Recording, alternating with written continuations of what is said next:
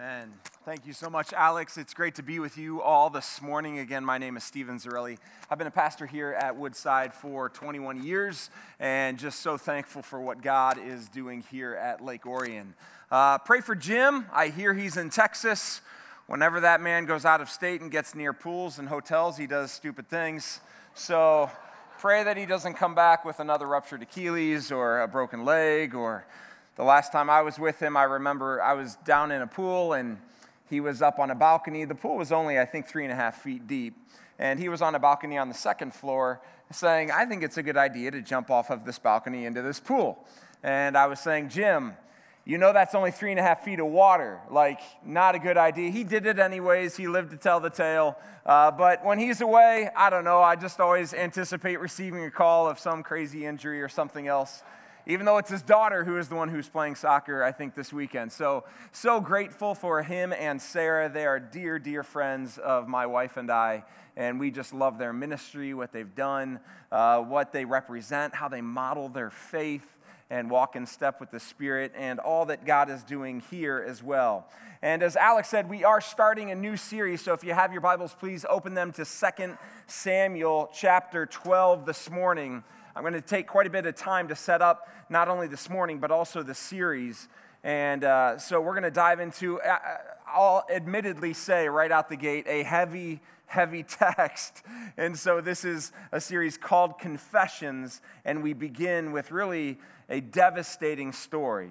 But before we get there, I believe that you are all here today because you not only believe in God, but you want to know Him and be known by him. One of the most influential theological writers of the 20th century was a man by the name of J.I. Packer, and he wrote a book called Knowing God. It's a very famous book, a lot of copies sold. If you've not read it, it's a wonderful, wonderful read.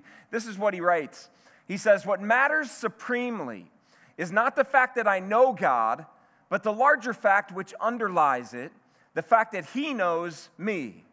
All my knowledge of him depends on his sustained initiative in knowing me. I know him because he first knew me and continues to know me. This is momentous knowledge. There is unspeakable comfort in being known by God.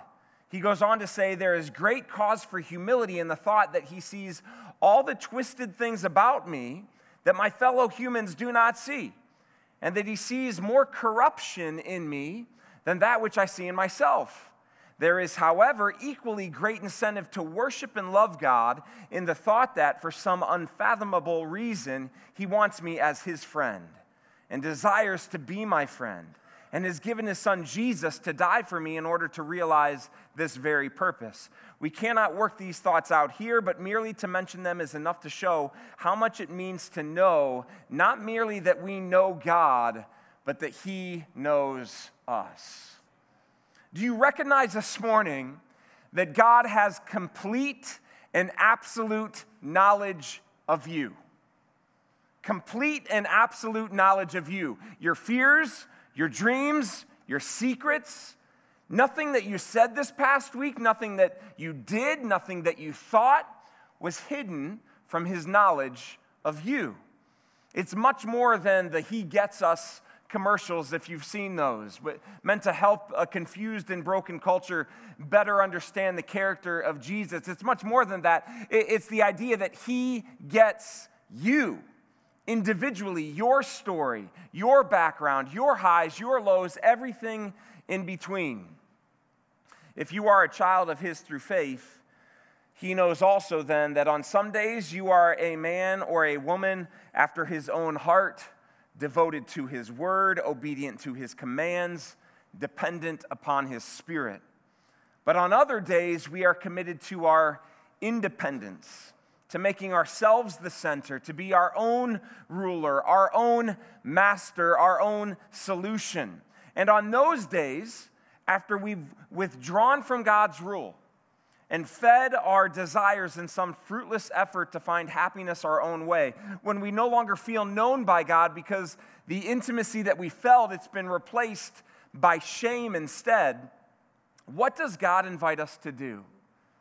in those moments of weakness. He says in 1 John 1 9, just to paraphrase, My child, confess your sin, for I am faithful and just to forgive you of your sin and cleanse you from all unrighteousness.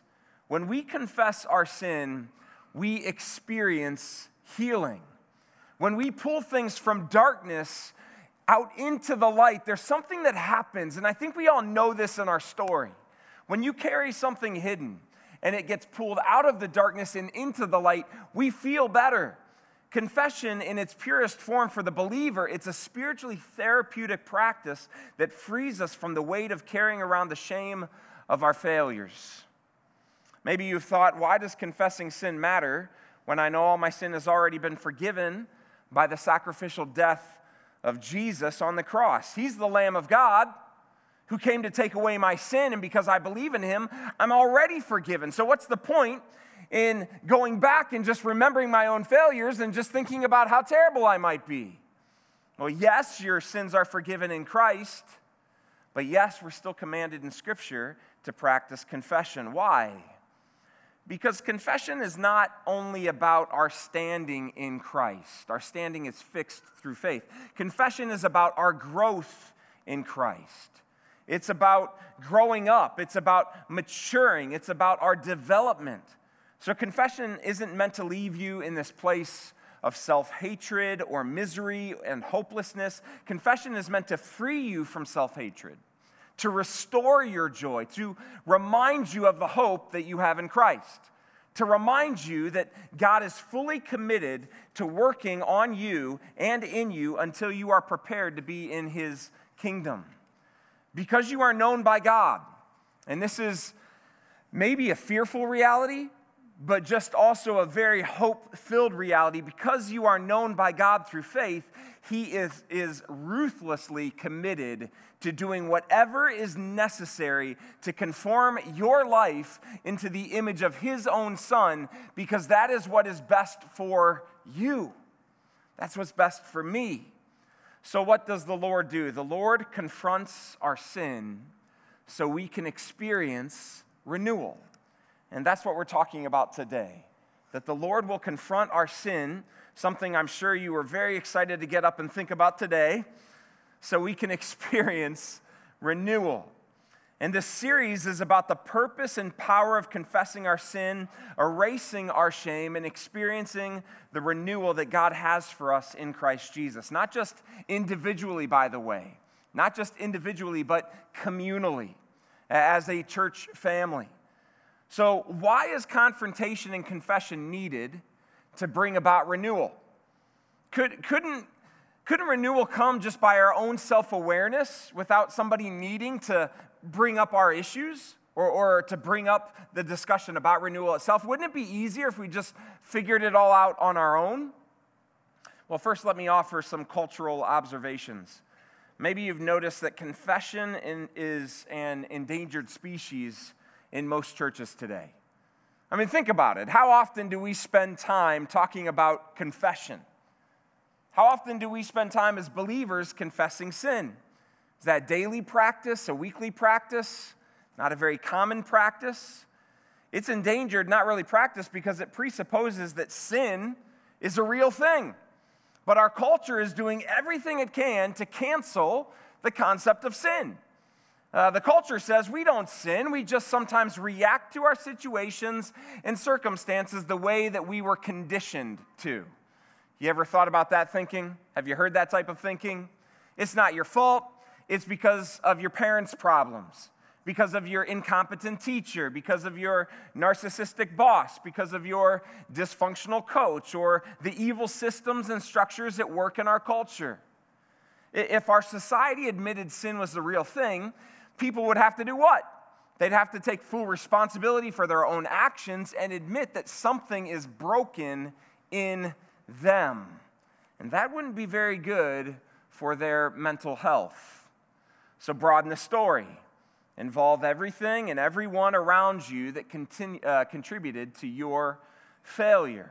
Pass the buck, blame shift, deflect, point out the hypocrisy in others, justify your actions reshape the story. I hear this all the time. I just actually was at a seminar for a, a business a few days ago, and, and this was a believer who was sharing this, this advice to say, you know what, when a story about you sounds negative, when somebody comes and confronts you on something, that, then instead of receiving that and wondering if maybe the Lord is trying to speak to you or shape something within you, just reshape the story so it serves you. Just reshape the story. Just tell yourself a different story so it serves you. This is all a life of prison, friends. Or maybe confession is a lost art, both personally and in our church family, because of its association with Catholicism. Uh, we would argue, graciously argue, that the concept of confessing sin to a priest isn't found in the New Testament. The New Testament doesn't teach that there is a need for priests. 1 Peter chapter 2 verses 5 through 9 describes all believers in Jesus Christ as a holy priesthood and a royal priesthood. In Revelation chapter 5 verse 10, it describes Christ's followers as a kingdom of priests. So, the Old Testament covenant, God's promises to his people in the Old Testament, uh, that, that covenant that he made between him and his people required priests to be mediators. But now that Christ has come, there is only one mediator between God and humanity, according to 1 Timothy chapter 2, verse 5. And Jesus serves permanently as our great high priest, Hebrews chapter 4, verses 14 and 15. So we would teach that there are to be elders and pastors and deacons but not priests. Now, there are many reasons why we might not practice personal and uh, communal confession, but the Lord confronts our sin and invites us into confession so we can actually experience real renewal and freedom. Now, the most well known chapter in the Bible, I would say, there's many, there's many prayers of confession, but probably the most well known is Psalm chapter 51. And we're going to spend the next four weeks walking through it. But before we get to it, we need to understand why King David, the author, wrote this poem, why he wrote this song.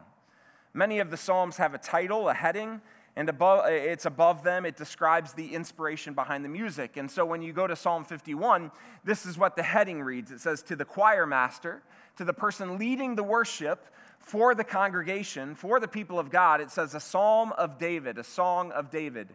When Nathan the prophet went to him after he had gone into Bathsheba, after he had slept with Bathsheba and committed adultery. So there is a devastating story behind this psalm, and it's found in 2 Samuel chapter 12, where I had you turn this morning. So let's get back to answering our question why is con- confrontation needed to bring about renewal. If renewal is what we all want, we want to experience that transformation. We want to experience the joy of Christ, the peace of Christ, the life of Christ in our lives. If that's what we're after, sometimes we don't really, we, we want the outcome, but we don't want the process. And the process often involves God confronting things within us. So the Lord gives us three reasons why, from this text today, we need to be confronted by the Lord in order to experience renewal. The first is because we are blind sometimes to our own sin. So here's the backstory a prophet named Samuel anointed David as the king when he was 15 years old. And he didn't become king until 15 years later when he was around 30. David was the youngest of his family. He was the least honored. He was the one who had the worst chores. He was a shepherd. And when Samuel showed up, the prophet of God, at the family's house to reveal who God had chosen as the nation's future king, David's dad, Jesse, he didn't even bother having David show up. He left him out. He assumed it would be his firstborn. And if not his firstborn, then one of his other sons. Uh, David was like Cinderella, put away, out of sight, hidden. Maybe not because he was rejected, but because his dad never imagined that the Lord would actually choose him. It was completely countercultural. All the blessing went to the firstborn. all of the extras went to the firstborn, the, the one who was the tallest, the one who was the largest, the one who was the strongest, the one who was the oldest. But not in this case. The Lord spoke to Samuel and said in 1 Samuel chapter 16 verse 7, "Do not look on his appearance or on the height of his stature, because I have rejected him.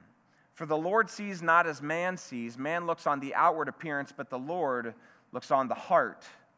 Now this is the same David of whom the Lord said in the New Testament, even Acts chapter 13, verse 22, I have found in David, the son of Jesse, a man after my heart who will do my will. Incredible praise about the character of this person. This is the same David who wrote in one of his other poems, one of his other songs, Psalm 40, verse 8 I delight, he says, to do your will, O my God. Your law is within my heart. He goes on to say, I meditate upon your law. I commit it to memory. This is what I want to live for. This is what I know. This is my truth. This is what I understand, and I want to do your will. Yet in 2 Samuel chapter 11, now the king, David manages to break five of the Ten Commandments all within a few verses.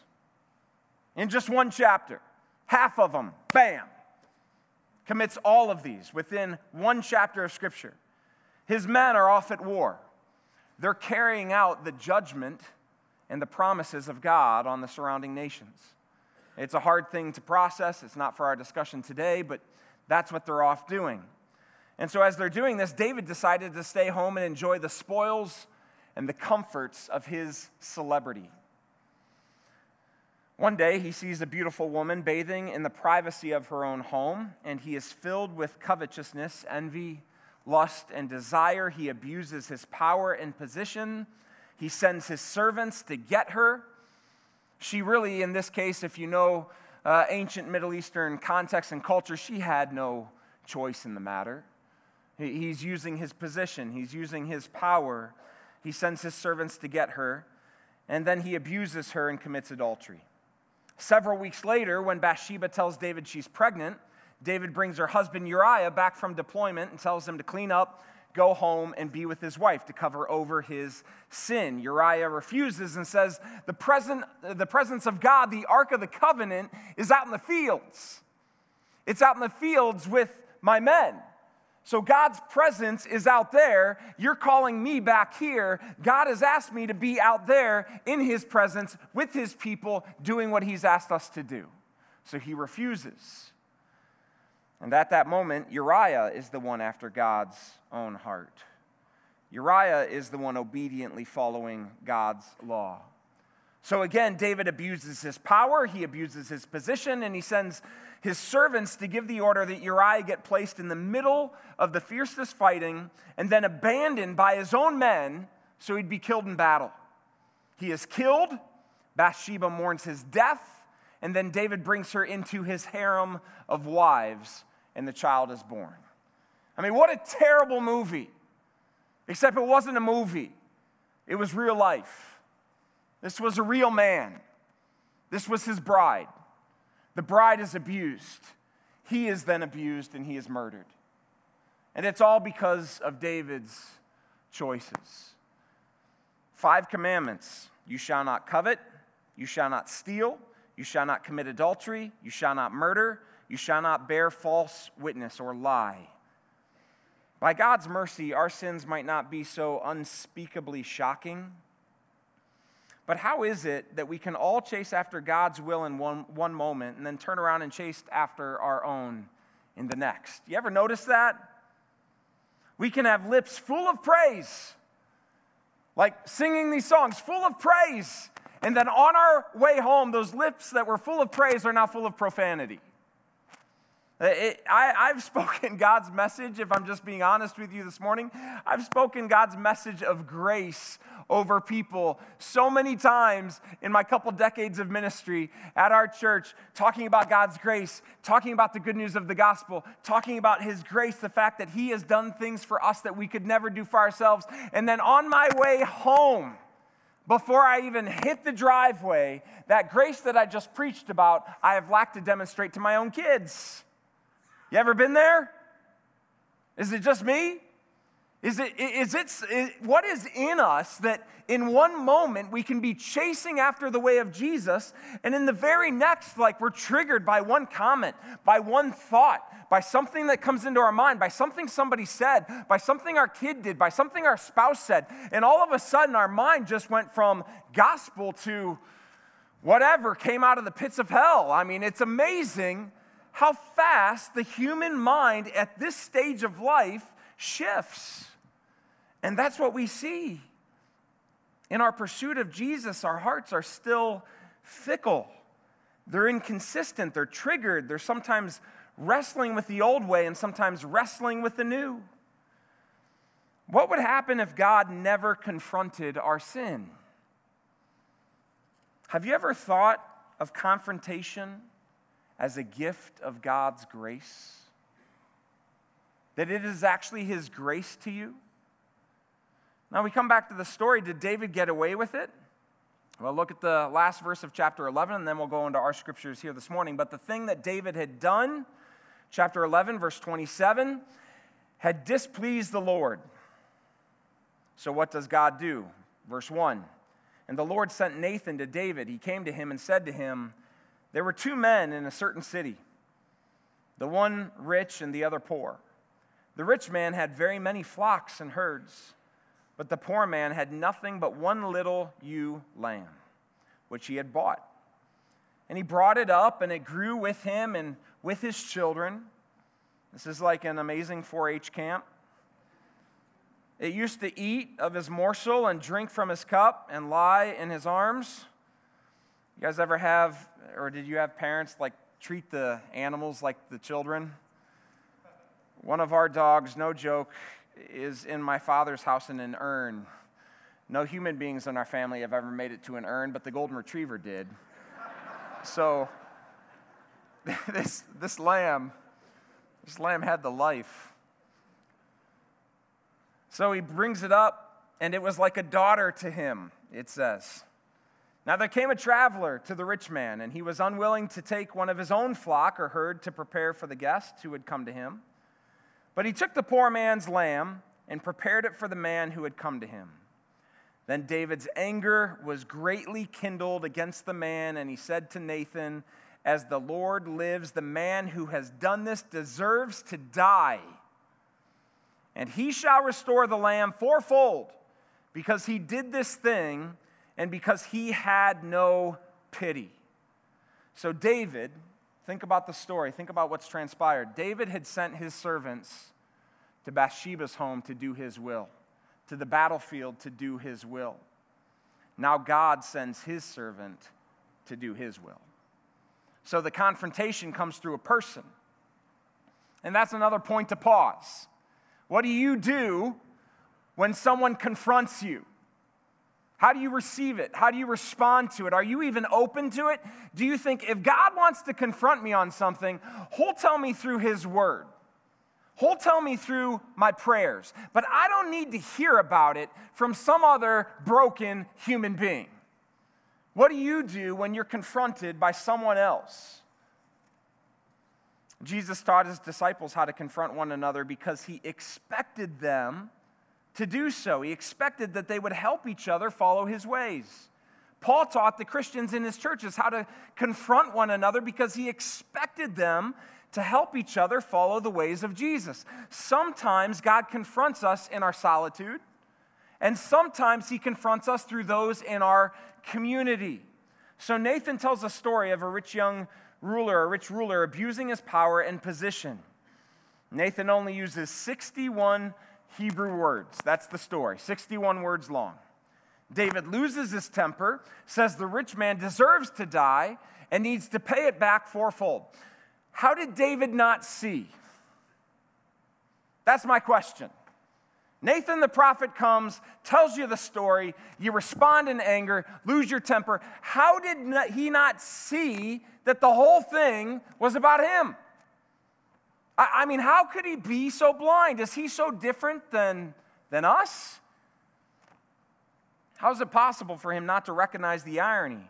How does he not get that he was the one who had no pity? No pity for his men who were away from their families at war.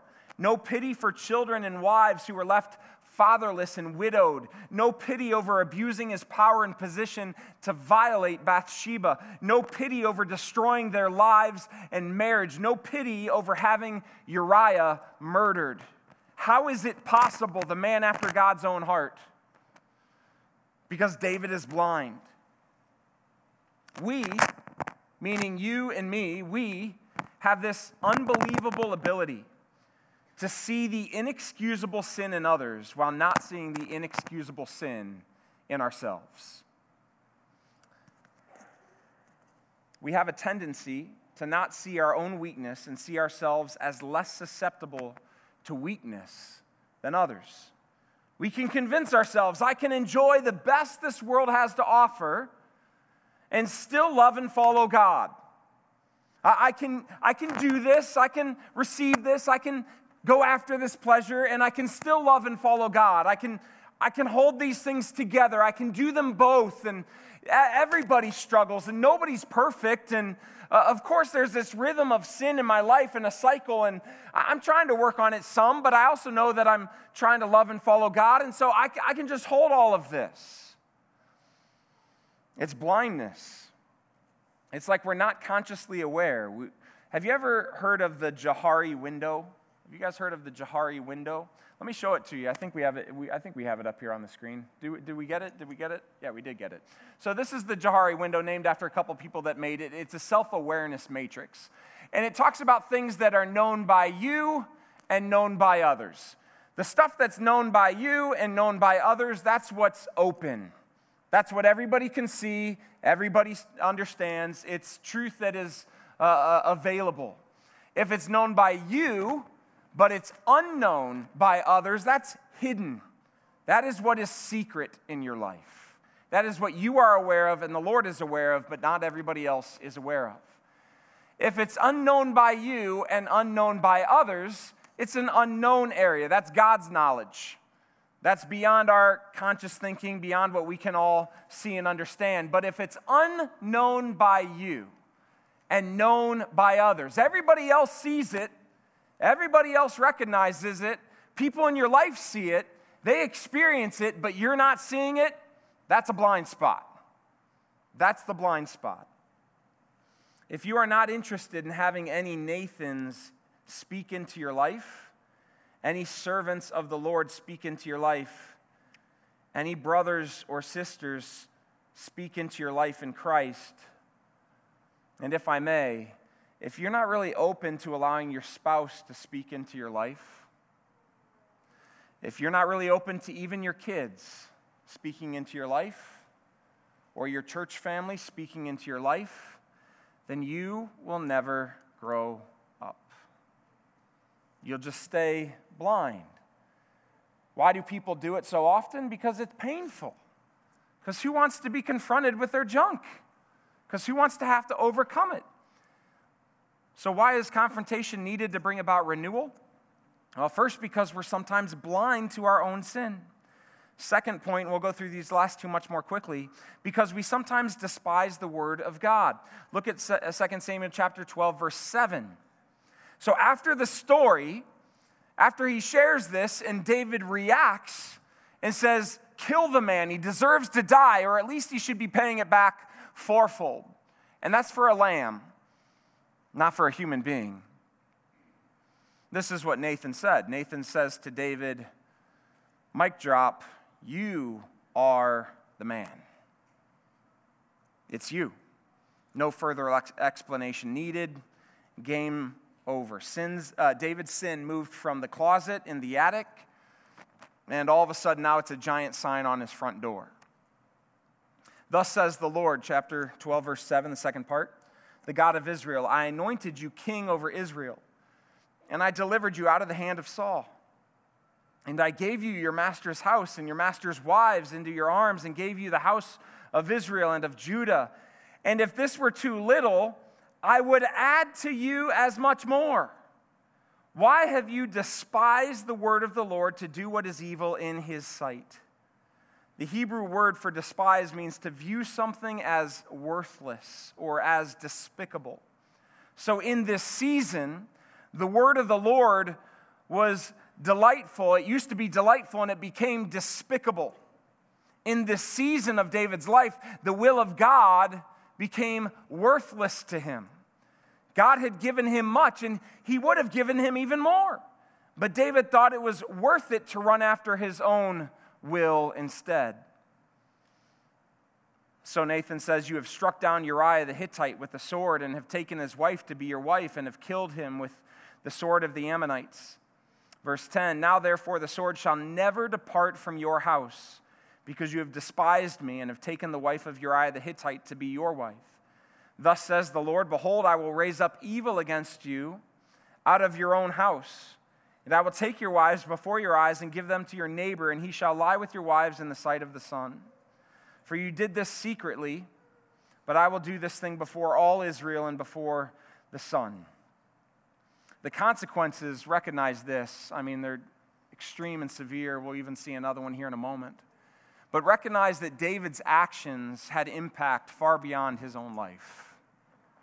So often we can think that our sin and the things that we do and the ways that we rebel against the way of Jesus and when we don't follow the apprenticeship of Christ in our lives and go our own way, we think that that's ultimately just something between God and us, and it's really not going to have much impact on others. And a lot of times, God, in His mercy, allows it to be fairly confined.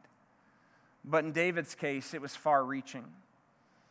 And this reminds us that our sin is never an isolated event because none of us really live in isolation. So, violence would ravage his family, conflict would ensnare his family, fornication would follow his family. And then look at verse 14. It's the most heartbreaking part of the story. Nevertheless, because by this deed you have utterly scorned the Lord, the child who is born to you shall die. Then Nathan went to his house. The baby also died, and the death devastated David's family. It's a similar sentence to what the Pharaoh received. You remember?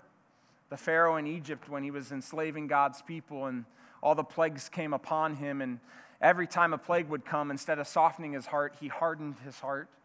And ultimately, the Lord sent an angel of death upon the whole region. And there was this thing called the Passover. We're actually going to see a glimpse of it here in the text in a moment. But when all of this happened at that time in Israel's history, Pharaoh himself then lost his son. That was a consequence of of the sins that he had committed. Now, there are no easy answers to explain all that happened here. I'm not going to try or give you some Christian quip really quickly to say this, is, this will make it easier and a, uh, just an easier pill to swallow. Uh, it's not here in the text. The only thing I can say is to accept that God gathered the child up into his arms and left David without the joy of experiencing his own son's life. And that's all the comfort that we can really pull from this text. We know that the child was brought into the presence of God. David actually even references it later. But David is left mourning. Does this mean that when we despise the word of the Lord that the consequences will always be this severe? That we should just be filled with extreme fear? Uh, life experience should tell us no. It's not like God gets some kind of sick pleasure out of enacting justice. It's not like God is up there like, okay, now I'm going to get them. Now I have the chance to go get them. Now they're going to really feel it. Now they're really going to experience it. We must realize that when we hear from God and respond to Him by saying with our lives, I've heard what you have said to me. I understand your word, and although I've heard it, I'm not going to do it. I'm going to do my own thing. When we do that, we are despising His word, and that independence creates uh, catastrophes in our lives. That's what it does. When God speaks and we say, I hear you, but I'm going to do this instead, that creates catastrophe. That's exactly what happens. That's what sin does. When we follow his way, we receive life. When we walk the other way, we receive the things of death. And that's what's happening in the story in a broken world. So God is pleading with us follow me into life. And yet sometimes we still go running towards the way of death. So, where is the Spirit exposing your heart today? Do not despise his word. Choose to experience renewal. If he is speaking, then repent of your sin and know he is faithful to forgive you and cleanse you. That's exactly what David did. Yes, God confronts us in our sin because we are blind and because we have despised him, but there is hope. There is good news. There is still gospel. Praise be to God that he also confronts our sin because he will forgive us. And if he, for, can forgive this man, can't he forgive you? Because the Lord will forgive our sin. That's our third point this morning. Look at verse 13. David said to Nathan, I have sinned against the Lord. That's all we have, one sentence. I have sinned against the Lord. That's his confession. And then the song in Psalm 51 that we're going to look at the next four weeks, that is actually what he prays. That's what he brings to the congregation for them to join in in this song of confession. That's what we're going to look into. Here in this part, we just have, I have sinned against the Lord. And Nathan said to David, after that one statement of confession, the Lord also has put away your sin. You shall not die. We sin against people, regardless of what words fall in or out of favor with our culture even though our culture doesn't like to hear it, even though it's a heavy message, a heavy text for us, there's really no way to sugarcoat this, this topic today of confession and God confronting our sin, other than to say, you know what, we need to maybe push back against the culture, look in the mirror, and understand, yeah, there's parts of me that have fallen short. There's parts of me that miss the mark. There's parts of me that are in desperate need of the grace of God. Yes, in Christ I am forgiven, but yes, He wants to grow me up. Not only that, He wants you to experience the freedom of the renewing of His Spirit as you confess to Him and receive hope and grace and new life from Him.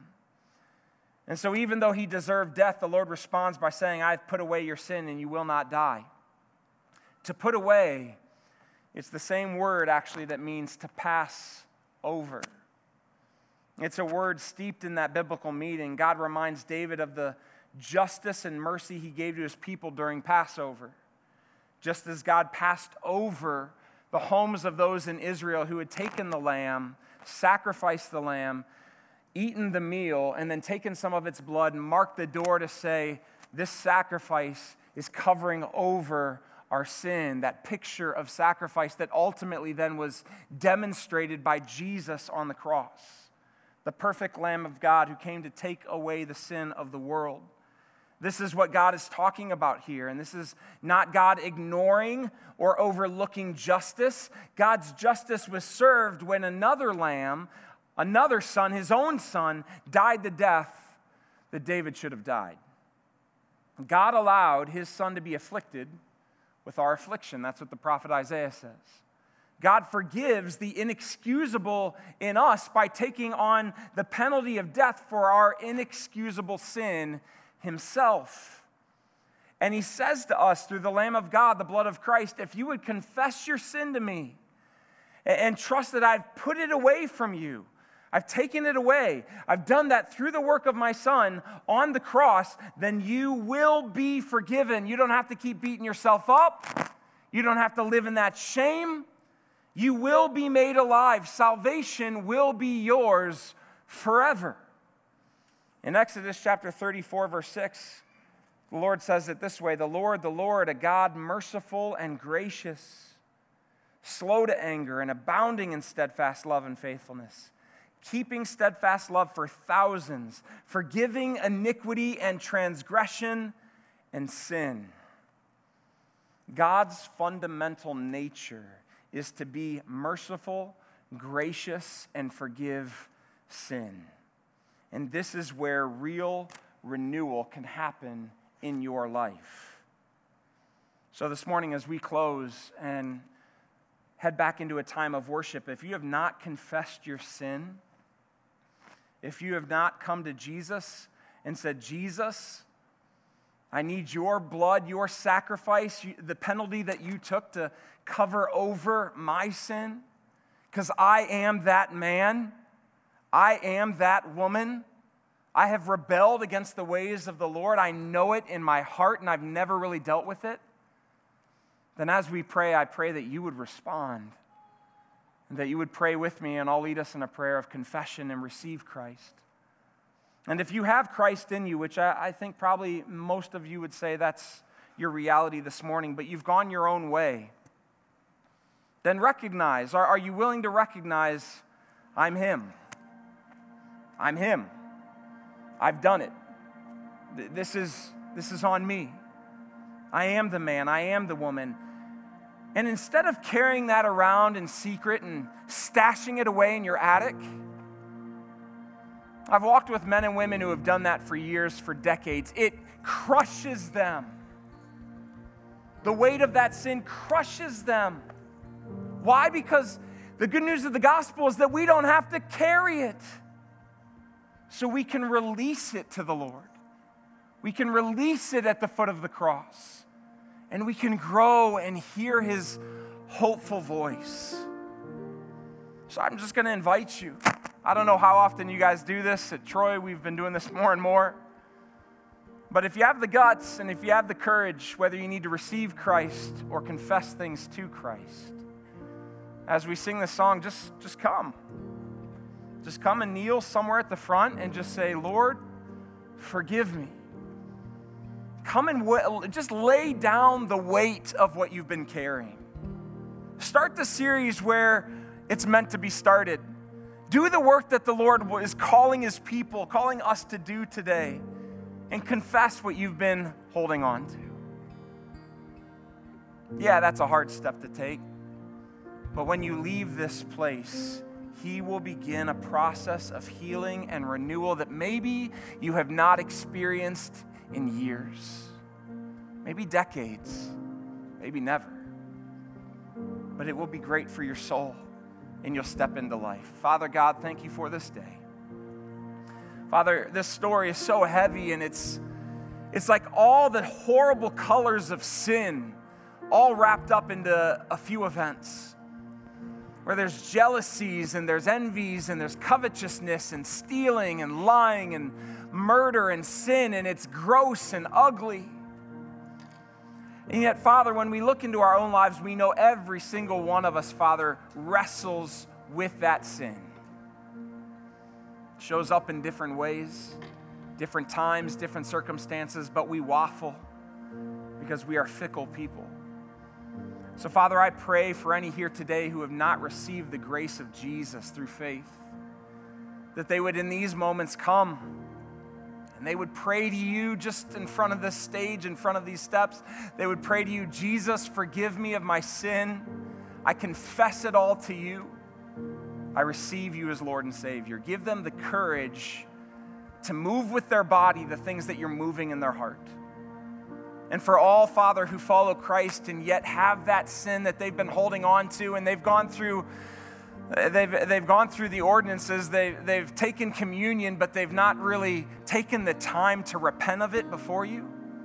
I pray today would be their day so that they might leave this place on that process, on that healing journey of renewal, lighter, filled with the hope of Christ, filled with your words for your glory.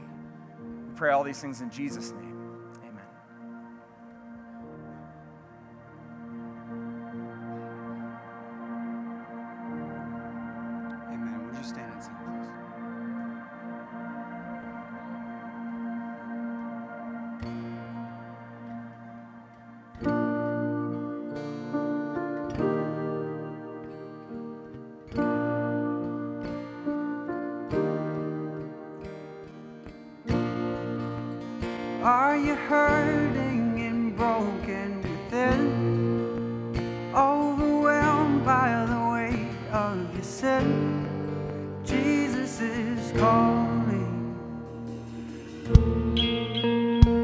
Have you come to the end of yourself?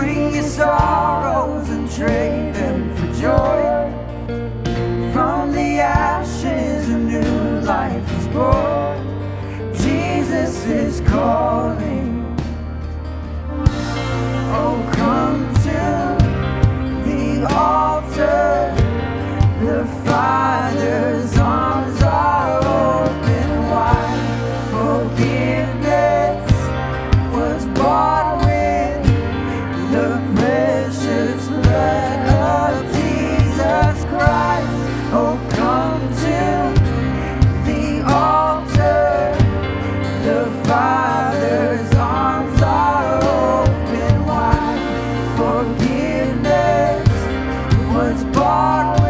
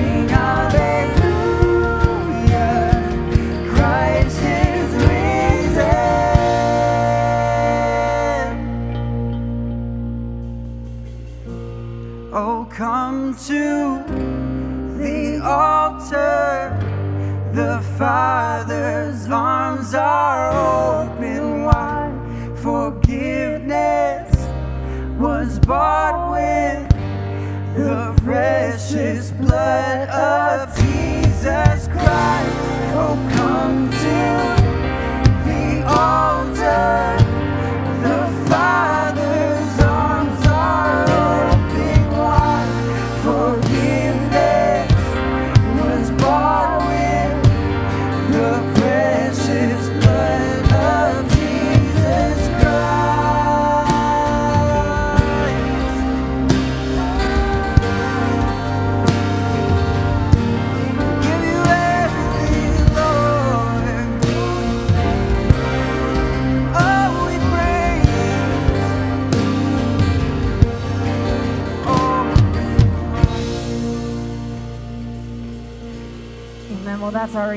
this place, and it is promised to us that he who began a good work is faithful to complete that work.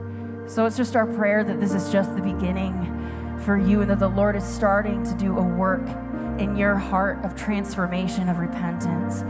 Thank you guys so much for being here, for worshiping with us. We love you. We're praying for you, and we'll see you guys next week.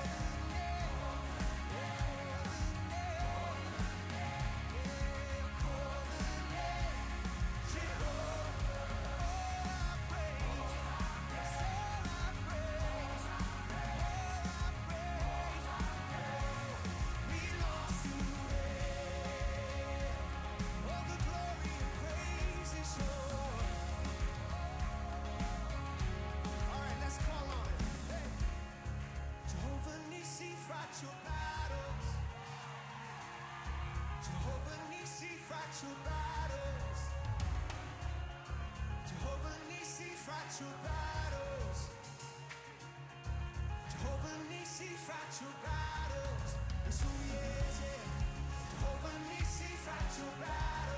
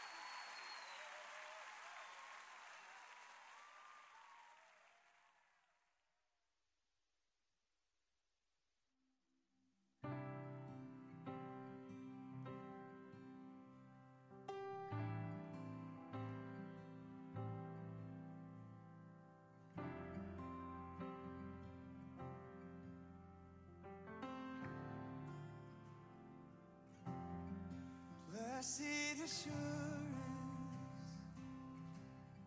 Jesus is mine. He's been my fourth man in the fire, time after time. Born of his spirit, washed in his